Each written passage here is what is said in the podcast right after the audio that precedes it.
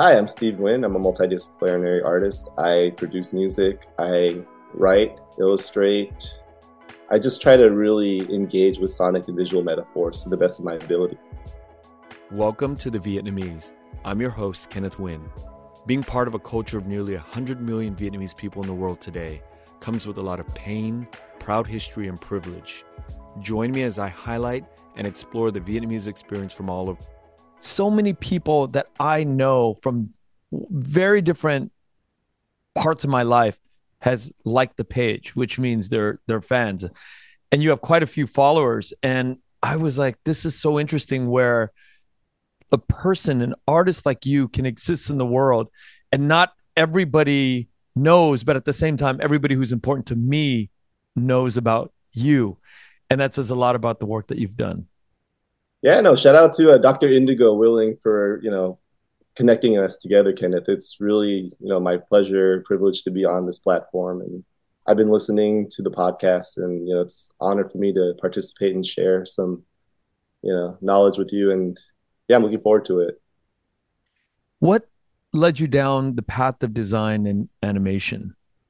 You know, when I was a kid, I was able to explore my surroundings, right? So, you know, I could leave my house like morning and never come back until like maybe dinner time. So during that time, you know, it's just really getting to understand the world at large, right? So, you know, I'd bring my notebooks with me. I always like carried them in my backpack. Even like now to this day, I still carry like sketchbooks and you know notebooks that I write in and stuff like that. And I'll just be sketching what I think is really interesting. Um, you know, I didn't have a camera at the time. Obviously, like when I could afford them, I could buy disposables. So I would take pictures of them and I would start, you know, sketching off of the disposable film. Um, so that stuff kind of was like the basis of my foundation. I also like wrote comics, so it kind of like helped me structure my ideas in sort of panel form. Um, stuff like that, you know, really kind of like helped me understand how I thought because like I was always a visual person. Like I never, I never really read a lot until I guess it was suggested that I read some stuff that kind of helped me formulate my thoughts. So early on, that's pretty much how it ended up happening. And then as I grew older, I just started watching a lot of YouTube tutorials on how people did their work. And, you know, I was just really fascinated by what people were creating on DeviantArt. Um, and, you know, that community was very engaging. You know, they'll, they'll, you know, help artists even like just coming up or just kind of like, you know, people who are already established, they'll have that you know rapport with other artists that you know oh like how did you do this or how did you do that? And they'll be willing to share that. Now it's everywhere you know you can search how to do anything on youtube. And then um you, yeah you know, when i started yeah. I, I want to jump in real quick. Uh the thing about what you said about reading is a it's a fine line for me with yeah. artists and the, this line of demarcation between the ones that take up this advice of reading more about things in the bigger, broader world, and it improves their art. What were the books that you were suggested to read? So the one, the one that like sticks out in my mind was The Alchemist, right? It's Paulo the, Coelho. Yeah, Paulo Coelho. Yeah, that was the one that for me early on had a, like a big influence in my life. Uh, because you know it's basically about manifesting right?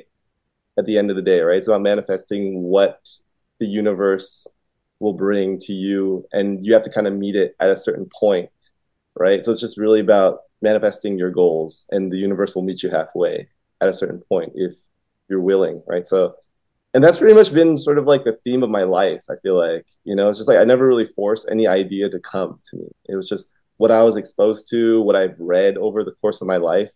Um, the stories and conversations i've had with people you know they've all sort of formulated ideas. Now you know i i, I go back into your instagram page and you know the first video is like i don't know 200000 views. It's not like it's like 10000 views. It's like it's a lot of views did you have more posts before that that spurned, or did you like did you erase the previous posts? I mean, how do you get that? It just was just mind blowing, and the level of the refine, how refined that piece was from that point to today is very refined in what you've done. So I'm like thinking there's like a whole body of work that we're not seeing before that. Is that right? Yeah, no, I archived a lot of my posts because once I had my daughter, a lot of my content sort of pivoted. So I wanted to focus more on just animation stuff.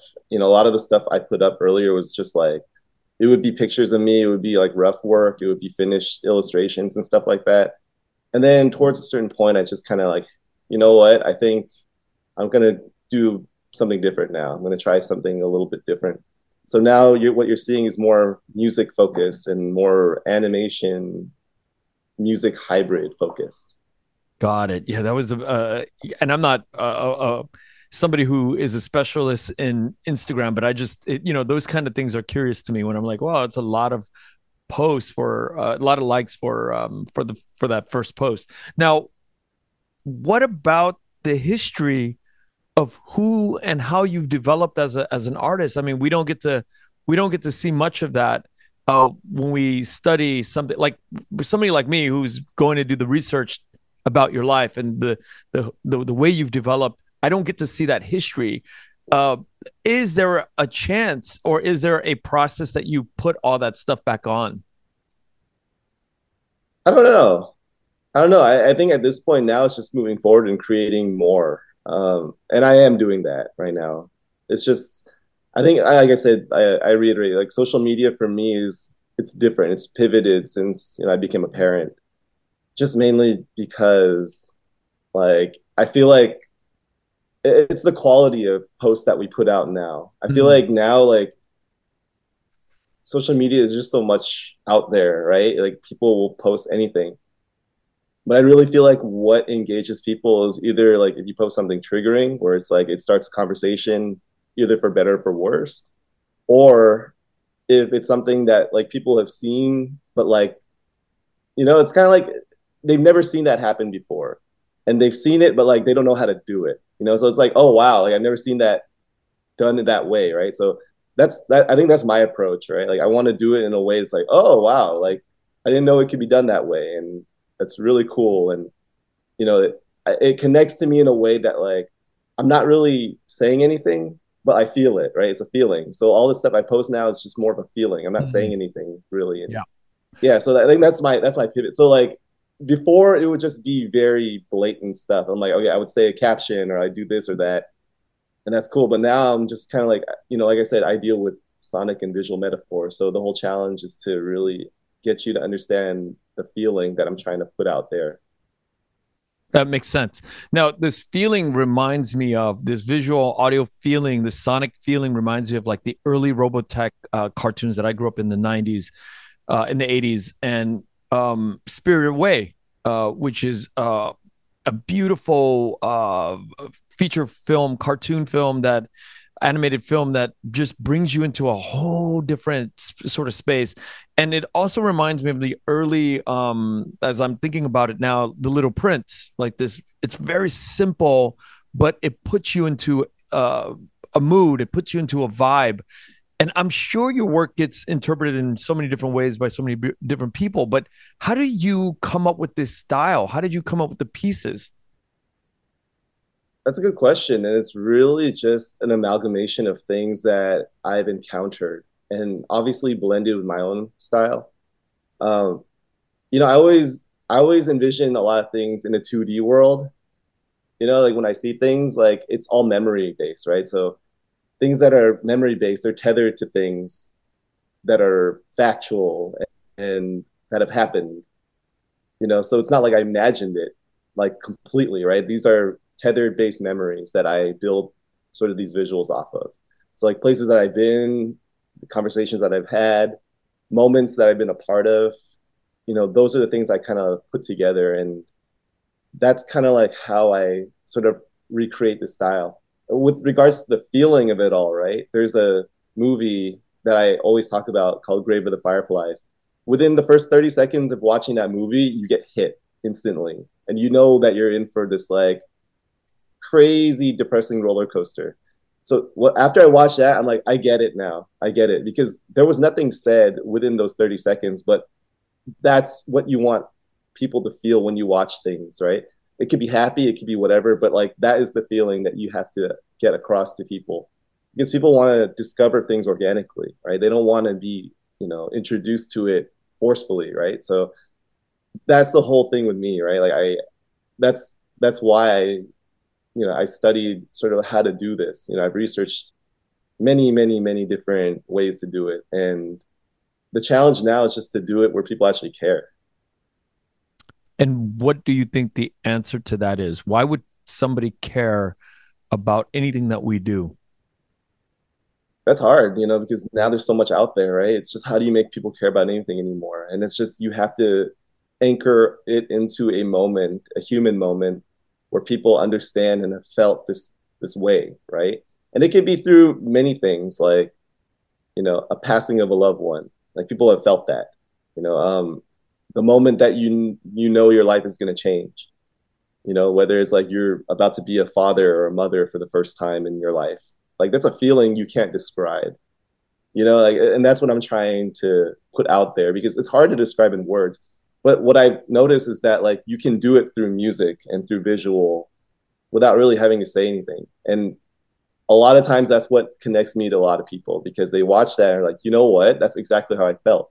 Something mm-hmm. as simple as just going for a walk or something as simple as just kind of like you know being in the ocean or something as simple as just kind of like yeah there's so many different ways to explain it.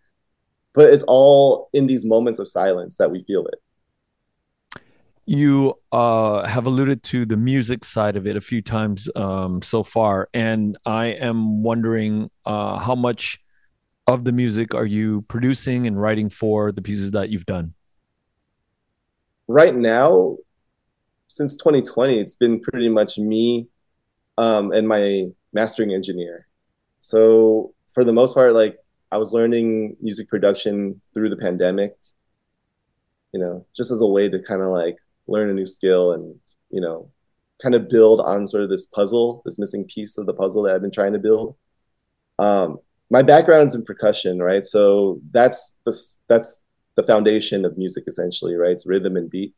But crafting melody is a whole different theory, side of theory that, you know, there's a learning curve to it, obviously. So, um, yeah, I've been learning a lot. Like, luckily, like during my time in media, I've met a lot of people who are in music who've, you know, obviously been doing it longer than I have.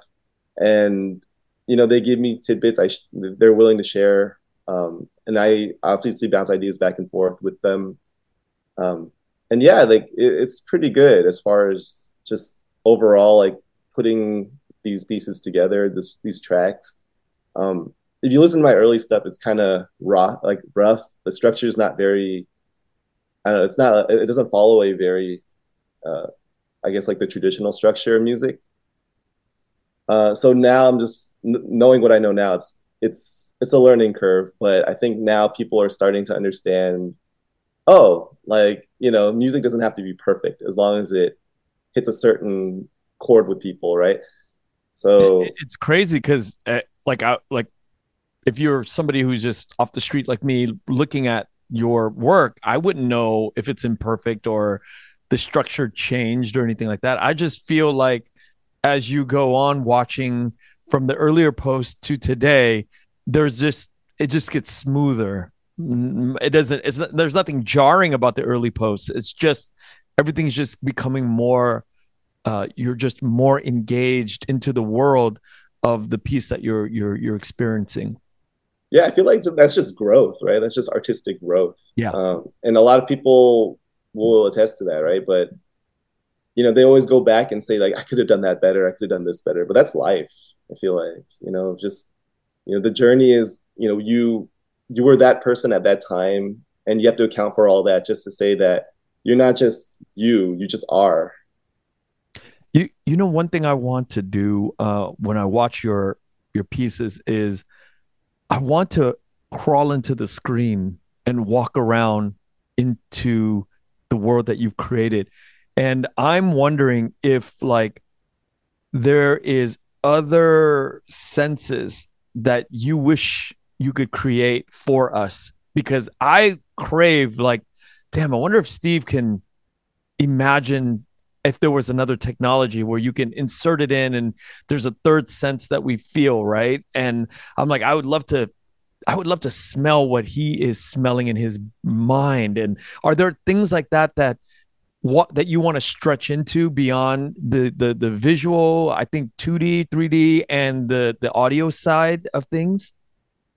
Yeah no that's why i'm so fascinated by the culinary space right? Because i have a lot of friends that are in that space that you know obviously they're trying to cross over to the visual and auditory space right so we, we have these conversations like is there anything that can bridge that gap and i think it's just you know it, it's not there yet. I don't think the tech is there yet, but I feel like the media is in place for that. Like you can discover these new places that you know obviously are trying different things and you know obviously going very well, and they're using social media and you know other forms of media to help them bridge you know to I guess like other people, right? Like to, to their demographic, the people that are in their area. So yeah, hopefully that tech exists one day I'm sure with the virtual reality they'll figure it out, right? Um, yeah, or even the museum space, you know, like a walkthrough four channel uh, museum space where you can walk in your world and experience uh, a very cold feeling or a very hot feeling, or because some of the videos that we we we we can watch it makes it gives off this certain emotion that if you were in a real space and you were walking around like these Van Gogh ex- exhibits in LA, you you could walk through the world and experience life as you see it. Steven Nguyen, Steve Nguyen, the artist, uh, is experiencing it. That that would be fascinating to me. Yeah, yeah, definitely. Um, yeah, yeah, we are we are always thinking about those like those kind of ideas, but at the end of the day, you know, like I said, we we're only left with the tools that we're given, yeah. right? So yeah, no, like that's awesome. You know, like the immersive spaces where you can just kind of like mm-hmm. walk through and feel that and look at it and touch it. You know, that's why I think like kids spaces do so well because kids can, yeah. you know, have that Immersive. luxury. So yeah, yeah, for sure. Yeah, no, I, I'm totally open to it. Like I've done, I've done art pieces, obviously in museums in the past, and you know they've gone well and a lot of video work. So yeah, like it's just really like what is next, right? What is the next like five years to hold? Yeah. Now, how do you uh, determine the length of these pieces that you do? Because I look at it and go, I want more. I wish they were like four minutes, five minutes. So I, I I'm walk more into a story or whatever. But these are kind of feelings and vibes that you present to the world. Like why that specific length? Well, now it's more catered towards the society, right? So, you know, we ingest content at such a fast pace that we just go to the next thing, you know, and you can blame the TikTok generation for that, right? It's just what it is. But um, no, like I've dabbled in long form. It's just that it burns you out so much that I think you need to reset and just kind of regroup and focus what actual content is supposed to be like. I don't think anyone's going to watch a movie on social media anymore. Like I just don't think that's the case, right? People have trouble binging things now on Netflix or whatever just because of that. So now everything's episodic now. It's not like a two hour, three hour movie anymore. I think that's just how it is. It's just what we've just kind of been sort of conditioned into. So yeah, it's just really adapting to the times. Um, and with yeah, with social media, I think that's just how it has to be. Yeah. You said you did a feature a length one before? I did, yeah. Back in 2012, and that process just about killed us. Why? Okay, so the way that started out was back in 2008, I was connected to a lady that went to my temple from a family friend, right? And she had a very harrowing story about her survival. Um, she grew up in Hiroshima, right? So 1945 Hiroshima. So like when the bomb happened, right? So, and she tells it so vividly, right? Like she has a unique ability to tell stories so vividly to where like you can see things, you can feel things. It's weird. Like I don't know how to explain it. And when that happens, it captures your your attention very very quickly. You know, so you know, me and my friends, we were always talking with her, and you know, we thought it'd be a good idea to adapt her story into something different. We just didn't know how to do it because like the way she did it was just like it was good, but she's not going to live forever. So, you know, I wanted the story to carry through you know, as as far as it could, you know, long before she's here, you know. So yeah, we decided to do an animated documentary, just kind of like combining her narratives with sort of this point in time where she was very I guess I guess very active with her story. So um, only a few animated documentaries at the time had been out around that time, and I studied all of them. You know, Waltz with Bashir, Persepolis, uh, you know, even Waking Life to an extent. Yeah. With you know, like that was you know all the philosophical questions and debates and things that you can really you know have in a movie. I just condensed it all into a package that I guess like our generation could enjoy. And it was done in through this graphic novel style uh, format. You know, so you know it was obviously to stand out and make it different and it wasn't like that at first. So that's the whole thing, right? So it was supposed to be just a documentary with just you know little bits of animation here and there, and then it just became a full fledged animation, right? So think about forty five minutes of animation. That's that's like two years worth of work right there. Wow. Yeah, so that just about killed us. It burned us out. Like, but it was worth telling that story because you, you know, it? yeah, we did. Yeah, it's up on Amazon Prime. It's um, it's been up for a while. Um, we so that that's another thing, right? It was learning all that stuff and you know, even just like getting the chance to pitch it to networks and stuff like that. That was a whole new skill that I had to learn at the time, right? So, you know, I had an in around that time, but like I wasn't in it. Like as a producer, I wasn't in it, you know. So learning to, you know, take advantage of those opportunities and, you know, securing funding, which like I was really happy about at the time, you know, to make this movie. Um, and then just getting to work in the studio with you know the actors, people who were part of it, and then being a part of the production and learning from that point on. You know, where I wasn't like hands on with the animation, but then over time, just seeing it done so many times now, like I can sort of use that software and just kind of, you know, just kind of like go at my own pace. And then, you know, here we are like 10 years later, you know, now I'm doing it and it's kind of like now I have full control of what I want to put out there. Now, what's the name of the piece? Hibakusha. So that's the uh, term that the atomic bomb survivors are they gave themselves. So that's the uh, if, if you want to, it, it's uh, H I B A K U S H A. So if you search it on Amazon Prime, it's there. Um, yeah, like we we toured for two years after that movie came out, um, and it was really cool. Like it got resounding you know ovations and you know awards. And then not only that like, i got to do a follow-up documentary after that. So i was in japan you know um, shooting documentaries uh, with the hiroshima hiroshima uh, peace museum. So that was like sort of my project with them and global zero you know the disarmament campaign um, so yeah no it was really cool and then you know i was back and forth during that time between japan and korea so like during korea i was learning art also i was like being trained um, so I was bouncing back and forth during that time. So 2014 was a very crazy, awesome year, and it really formed a lot of the relationships with the artists now that I have. And um, yeah, that was like a whole nother life out there. Yeah, it was kind of cool. I didn't even know that this existed. You know, this whole other chapter of this feature uh, for Hiroshima, you know, existed, and uh, it it is such a. I can't wait to watch it. Actually, um, can you spell that one more time, just for our audience? Yeah, it's H I B A K U S H A. Yeah, it's it's on, it's pretty cool. It's on Amazon Prime. Yeah, I, I I haven't watched it in a while. Like the last time I watched it, we were showing it at the San Jose Japanese Museum, Japanese American Museum. Yeah, and it was cool. Like it was funny because like her family members came out to watch it. I didn't know she had family out there, and we had a good conversation. And you know, it was fun to kind of like just revisit those memories again because I spent a lot of time with this lady. Her name was Kaz.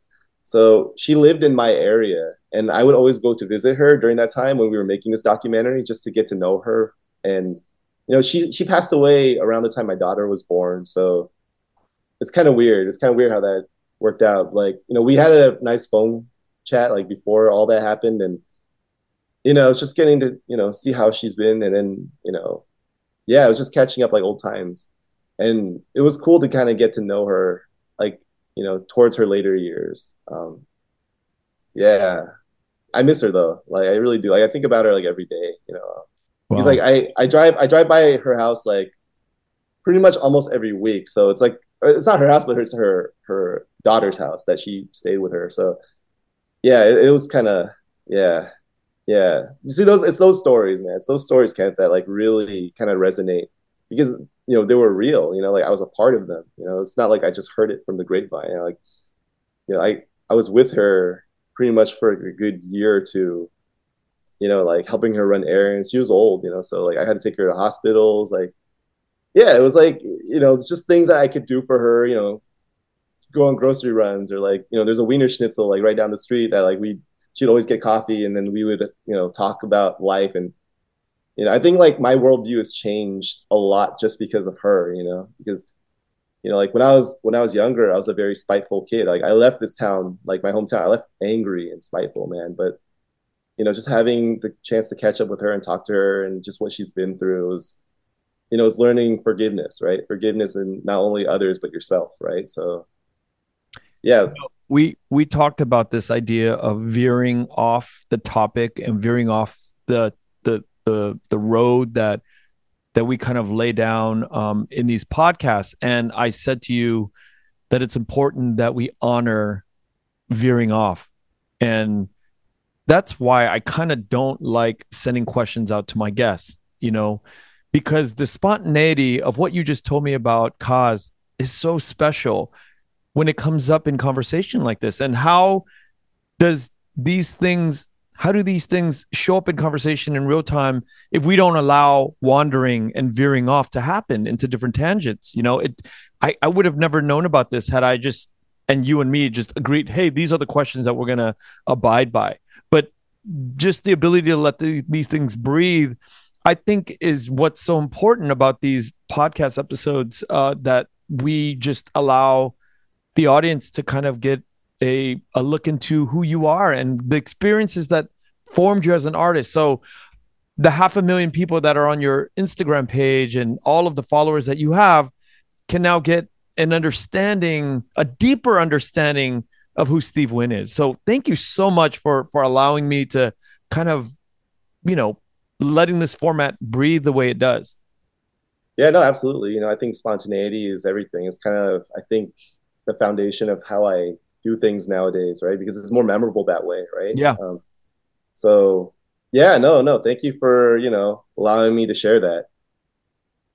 It's dope because um, I, I, you know, these people that are in our lives who are, I have a mentor who is uh, 81 and I see him once a month and um, I've known him. He's my high school English teacher. His name is Jim, and you know, I just love being around him. I, I, as much as I can spend the time, and so I can relate to what you're saying about Kaz, right? So, no, like it's fortunate that you still have your mentor because when I was in eighth grade, I found that mentor too, but he passed away like shortly after, and you know, yeah, like I was going through a lot of, yeah, I don't know, it was those feelings, man. Like I talk about him a lot actually in interviews, but it's it's yeah, it's a pain that like I, I never really understood how to deal with. You know, I, I go to visit his memorial out in Culver City, like his site, like grave site, like once every summer. So like I'm about to now, but like yeah, like those mentors, those conversations that we have, you know, the the feeling that like you know there's actually people out there that will make time for us and yeah yeah it's and you're doing that to other young people today now aren't you I mean, that's the reason why, you know, I feel like we have to pass on yeah our stories, not just what we know, but just our experiences, man. Like, yeah, because I, I feel like, you know, life, this whole life is really just about like the memories we form, right? And what we pass on to others. So, yeah, that's what I'm, I'm trying to do my best. Speaking of passing on our work and our thoughts and our memories and who we are, the essence of who we are, leads us into this topic of AI, right? Yeah. Uh, because in essence, we have artificial intelligence picking up pieces of our essence visually, sonically, the stuff that you do. Because if I typed in to one of these prompts, I want uh, this to feel like Steve Nguyen's art, it'll reconstruct and take from your style. How do you feel about the direction of where all this is going? I mean, every creative industry has had these struggles. They've had to adapt to so many of these technologies that eliminate the middlemen. So I was always an early adopter of these things. Like I knew I saw it coming because honestly, like I saw it happen with the music industry, right? Like back in the day, you had to buy records, right? It's a commodity. It's buy, you know, it's, that's just how things were. And then, you know, when you saw Napster come out, and then Kazaa, LimeWire, all these, all these third-party softwares, these sharing networks, like you can stop them from coming out, even though the music industry like tried so hard to shut them down. But like I, I think when the people see a better way of doing things, they're not going to go back to the way it was. I just feel that's just the way it is. So with AI, I feel like the exact same way. Um, I was having a conversation with a lot of artists about this, and I told them like Adobe has to license this kind of tech. They have to. They have to. And then, you know, shortly, a few months later, they did. You know, so now, you know, the Creative Cloud that you're seeing now in beta form, it's allowing for AI to create assets, new assets for people now. And I for one, like I'm not gonna say I have a problem with it because I know the the ramifications of what it does for the smaller fish out there. You know, because I was in that boat too. But then at the end of the day, right? Like I look at it and it's like, am I really doing this for money or am I doing this to tell stories? Am I doing this for the love of art? And I feel like it democratizes a lot of that, right? So like people who don't have an art background or people who have ideas but don't necessarily know how to do it or they're scared to share those ideas well you know now there's a platform there's a tech that can do that and it's not perfect but it will make strides to definitely be better than it was before it's a very generous uh, outlook and generous perspective from from your humanity. Because you know um, a lot of commercial artists are like up in arms because it's taking away from their living. Yeah no but that's what it is. I, it's just that's just how it's been. Every creative industry has been shook up in this way. It's, it's happened to web design. It's happened to music. It's, it's going to happen in art. It already has actually you know? Um, writing to a sense. Like you know it's just like people have to adapt and that's why i preach multidisciplinary art right because ultimately it all comes from us right it all comes from what we put out there already um, so that's why like learning music and all that stuff and you know putting together all this in a sense like AI can't really replicate that. You know what I'm saying? Like it can't rep- replicate me. You know, it can't. You know, it's it's tough, right? It'll be tough for it to do um, if it all comes from me. Um, but yeah, no, like I, honestly, it's gonna be better. I feel like you know, there's really no point in fighting it at this point. I hope I hope that makes sense because you know the people who fight progress have it the worst. It's mm-hmm. hard. It's it's a hard it's a hard pill to swallow. But then you know I come I come to sort of terms with reality and just told myself like I I never got into this because I was trying to take someone's job or like I'm trying to make money off of this. Like I never did. I, I put myself in a position early on down the line where like I could set myself up to where like I could just chill for like the next like few years and just do this just as expression, right? So like I'll take it back to social media, right? Like what you see, what I'm putting out there, it's not promoting anything. It's not promoting a product or anything like that. You know, and I think that's why it's genuine. You know, people like, oh, this guy's not trying to sell us anything. He's not trying to sell us like his music. He's not trying to sell us like his like influencer shit. Like, you know, just like it's really just about him. And that's cool because like I feel that way too. I just never knew how to express it in that way. Well, that's something. Yeah let, then let's take it back a few steps then because yeah. in order to get to where you are right now with that sort of altruistic outlook about your art yeah. you have had to have come from a place of i'm not saying comfort but more of a stability where you arrived at a point where you don't have to worry about how to feed your daughter your son or your family right you you had to have maybe stumbled upon a way to say, you know, I'm not worried about this anymore because it's coming in. But in order to get to that point, how was it? Did you have a game plan as an artist? Yeah, no. It, so that's a funny story in itself. So back around high school, I want to say like after my junior year, I, I kind of figured it out. Like once you're in a system for a while, you kind of figure out what this is all means to, like you know, because ultimately, if you can't compete with certain people academically, right? Like you're going to have to find ways to do it financially or other ways. Like I don't know what it is. So that was my whole mentality. Is like, you know what? Nah, like I'm gonna I'm gonna write this down and then I'm gonna try to hit every goal on this list. It's like a manifesto, right? Like so junior year, I was just a very like I said, I was an angry, spiteful kid. Like things were just all happening at once.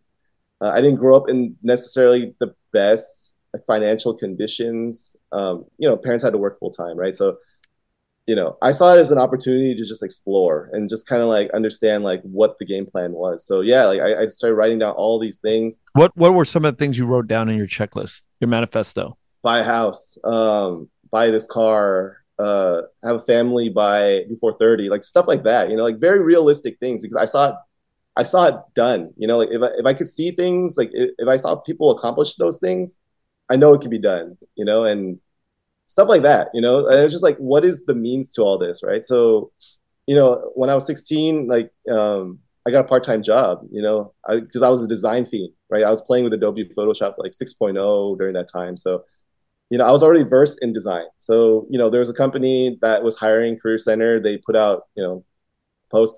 The only bad thing about it, it was it was in Irvine, and I live like down the coast, like so that was like an hour some drive, right? So that was like the only downside because you know you get to fight that four or five traffic, right?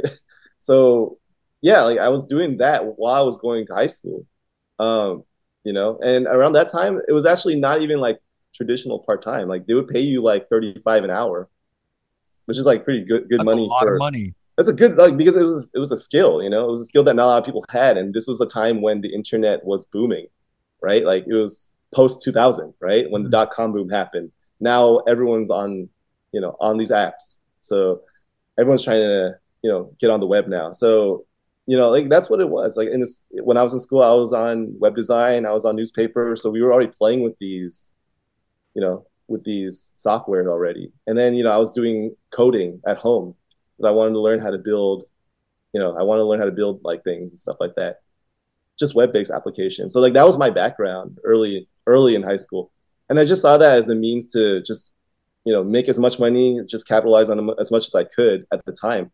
So like I didn't really have much of that life, that high school life going into junior senior year. And then even like going into college, I was still working. So, you know, it was hard just kind of like figuring out how to balance that work life schedule because like I missed out on a lot, you know. And I was talking to a college friend earlier, and I was like, dude, I missed out on so much.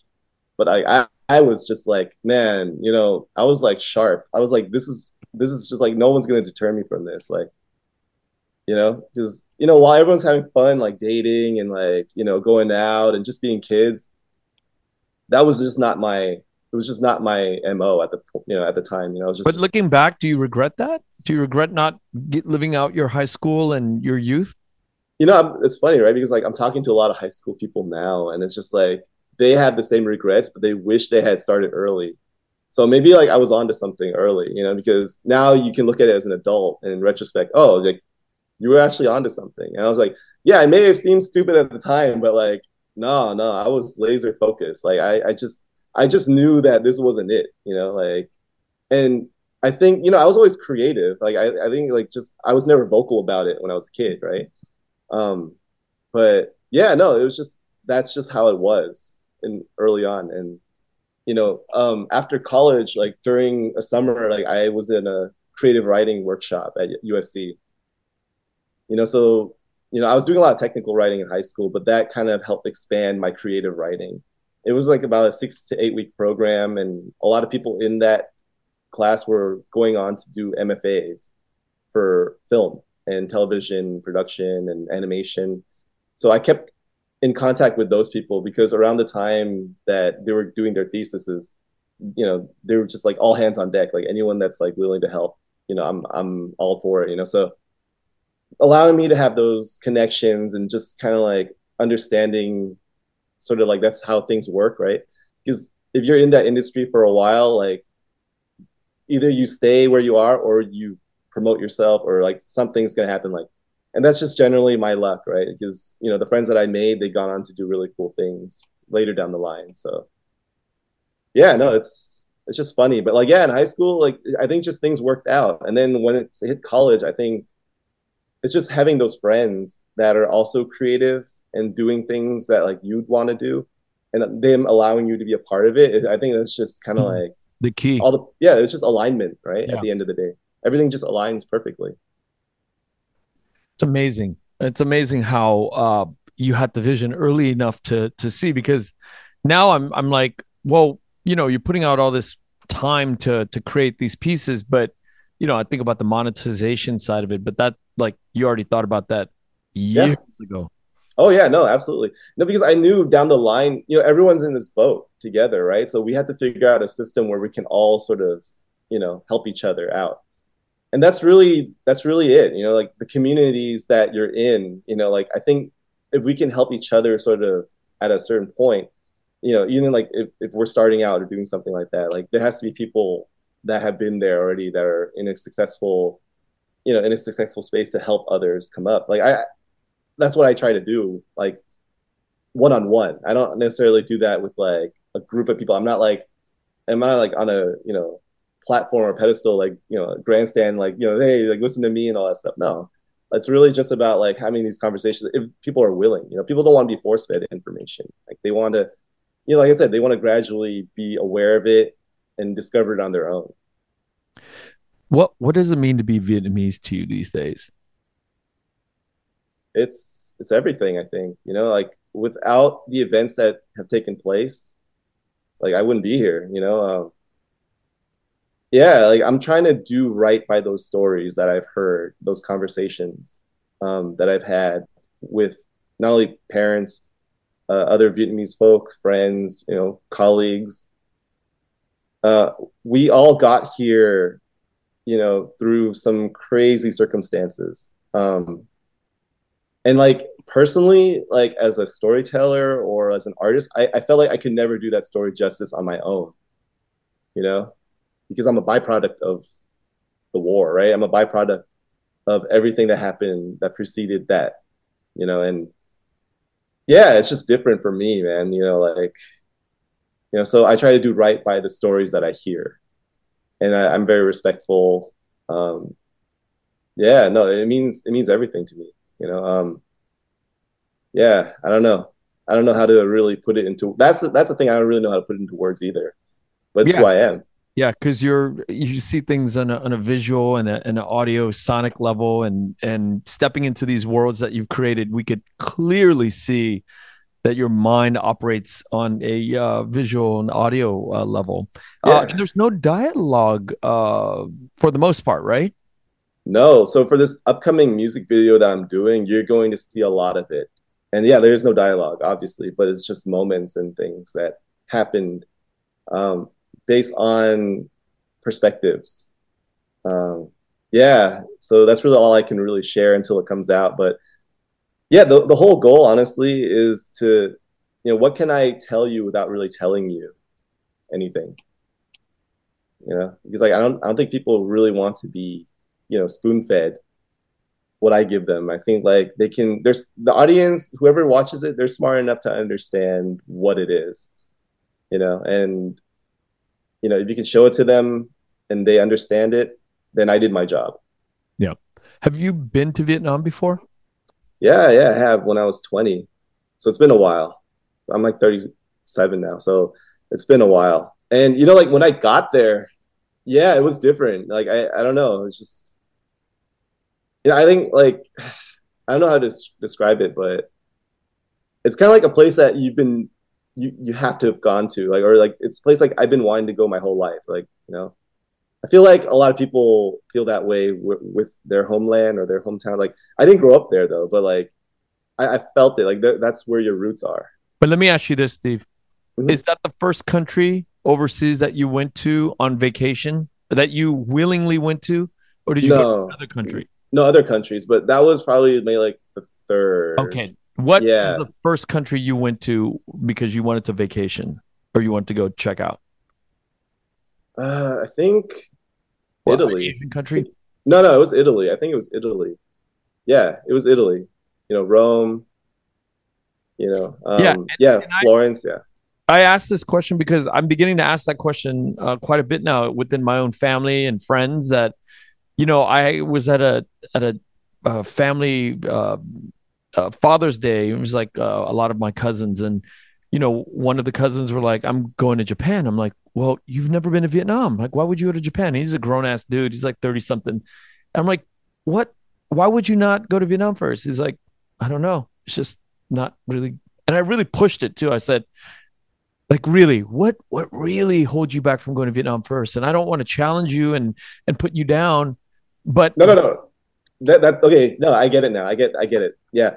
There's a fear dude. I think there's a fear because of all the stories that we heard and you know how people uh, even parents how they portrayed it mm. because obviously it's a traumatic situation. They never dealt with it the right way. So you know as kids you hear like stay away from there communists stuff like that, right? Like, so there's a very entrenched history of negativity mm-hmm. that they didn't necessarily deal with.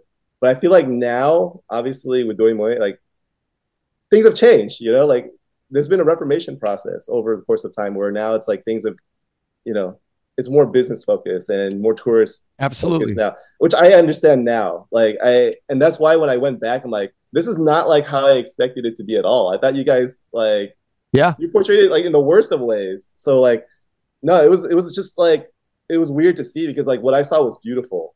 What I saw was beautiful. Obviously, like it's not perfect, but it's like it was it was great. Like And that's uh, 17 years ago. Yeah. Right? So 15 years ago for you. It is so different now. It is some of the parts of Vietnam are so magical the way they've recreated it and you know the way they rehab the the the the, the feelings that you step into some of these like areas, and it's just a, an amazing place. I always advocate advocate for for young people to to go there first, you know, instead of these other countries. Go check out your your mother your motherland first. Yeah, my sister and my mom went not too long ago, and I was kind of jealous because like that was around the time my daughter was like two. So yeah. like I would have, I would have, but uh, yeah, no, it was yeah, no, I was jealous, but like I wanted to go back recently. Um, I haven't traveled anywhere really since I like overseas since the pandemic. So you know, just things have gotten so busy. Um, it's on it's on my to do list though. It is it is definitely that's like one of the things that like, like I said like I wrote things down, right? Like when I was a kid, that was one of the things like to go there to go to Vietnam. Like what what is on your manifesto to do list from here to the day you stop working? Like what do you want to accomplish? Everything is honestly being there for my daughter. That's it. Like that's like I, I think I finished like eighty percent of it, and you know the rest of it is really just passing on what I have to her, and that's just going to be another work in progress. You know because you know I, I want like I said I want to show her that it can be done, and that her dad can do it, and now she's doing something crazy. You know like like I wrote my children's book for her. You know and I didn't think in in ever in my lifetime I would get a publishing deal just because, you know, that that space is just so competitive and it's just who reads anymore. But, you know, I, I showed her that it could be done, you know, and she sees my book in libraries and like it's in her schools and stuff like that. So wait, how, how did now, that all come about? Dude, I got my my book publishing deal through Twitter actually. dude i know, no it's, it's crazy right? because i got i got through twitter. It's like the most randomest thing ever. But like i i tell people that dude like i didn't submit a manuscript. I didn't apply to anybody. Like i didn't even have a lit agent at the time. Like yeah it was just through twitter. I retweeted like a friend's book and it did really good impressions and they reached out to me as like hey are you working on anything? And i'm not going to be like no no i'm not working on anything you know? Like yeah you know like the hollywood answer is like yeah i got a bunch of ideas. Yeah here you know? Like just give me like a month to like figure it out, you know, and you know, that's really kind of like how it started. Yeah, that's so crazy. Yeah, so no, a, a book proposal in a month, and you submitted it, and it, and they gave you an advance, and you yep. went to town and worked on a book. Yeah, yeah, and it's out now, and it's cool because like I never thought in my wildest dreams. That's not even on the list too. Like it's like write a book like that. like who's gonna this care, is, right? But like, no, crazy, man. Because um, you know, I come because you know your Instagram and Indigo, and you know, uh, have I have a very vested interest in the work that you do from what I've seen visually. But then, you know, you have like a movie on Amazon, right? That I just, you know, like how much, you know, it, that's that's like a very difficult thing to do. And now, you know, you you've actually had a, a children's book published, and yeah. so it's almost like your life is not those kind of things are not planned. It seems. No, no, never forced, never planned, never reached out to anybody and said, "Hey, like I got this idea." Um, I mean, like I have done it a few times, like to just like close friends, but nothing like of this magnitude. So, yeah, no, it's it's really cool, and you know, because of that, like my daughter now is like doing her own books, you know, so, so like she she gave me this like first edition copy, right, of her book, like the mischievous llama. Wow, dude, like I don't even know if she knows what mischievous is, and I don't ever think she's seen a llama before. But like this book is hilarious, man. Like, but you know, it's just the thing. Like, if you show kids that it can be done, they'll do it. You know, like yeah. And I, I think she has the tools to do it way better than I ever could. Yeah, and that's really what I'm trying to pass on. Steve, it's going to be uh, very interesting to to watch what you do in the next few years. Thank you for coming on today. I, I had a blast and learned a lot about you. Dude, it's you know these talks, man. You know, I, I you know I, I, appreciate it so much. Um, you know, thank you for the forces that have allowed us to connect, um, the people that have put us together. You know, I'm grateful for these moments, and you know, I, I appreciate the conversation, Kenneth. Thank you, and please reach out to me um, once the next project you have. Uh, I, I, think uh, there's things that you uh, there's a lot of big projects I think that are going to be brewing for your future because you're still a very young man, and I think there's a lot of uh, a lot of stuff, a lot of work inside your creative uh, mind. I hope so. You know, I'm just I'm just grateful that I'm able to enjoy this journey while I can. You know, because like I feel like time is, you know, we look at time differently now you know, especially after the times that we've dealt with, like pandemic and seeing loved ones go, uh, you know, so yeah, no, I'm appreciative of this time as always. And I'm, I'm hoping forward to looking to the next few years also and seeing what it has in store. Thank you, Steve. Thank you. Thank you for listening to The Vietnamese with Kenneth Nguyen. Special thanks to Brittany Tran, to Jane Nguyen, Catherine Nguyen, Tina Pham, Sydney Jamie, and Christo Trin. Please find us on Instagram, Facebook, and TikTok at the Vietnamese Podcast.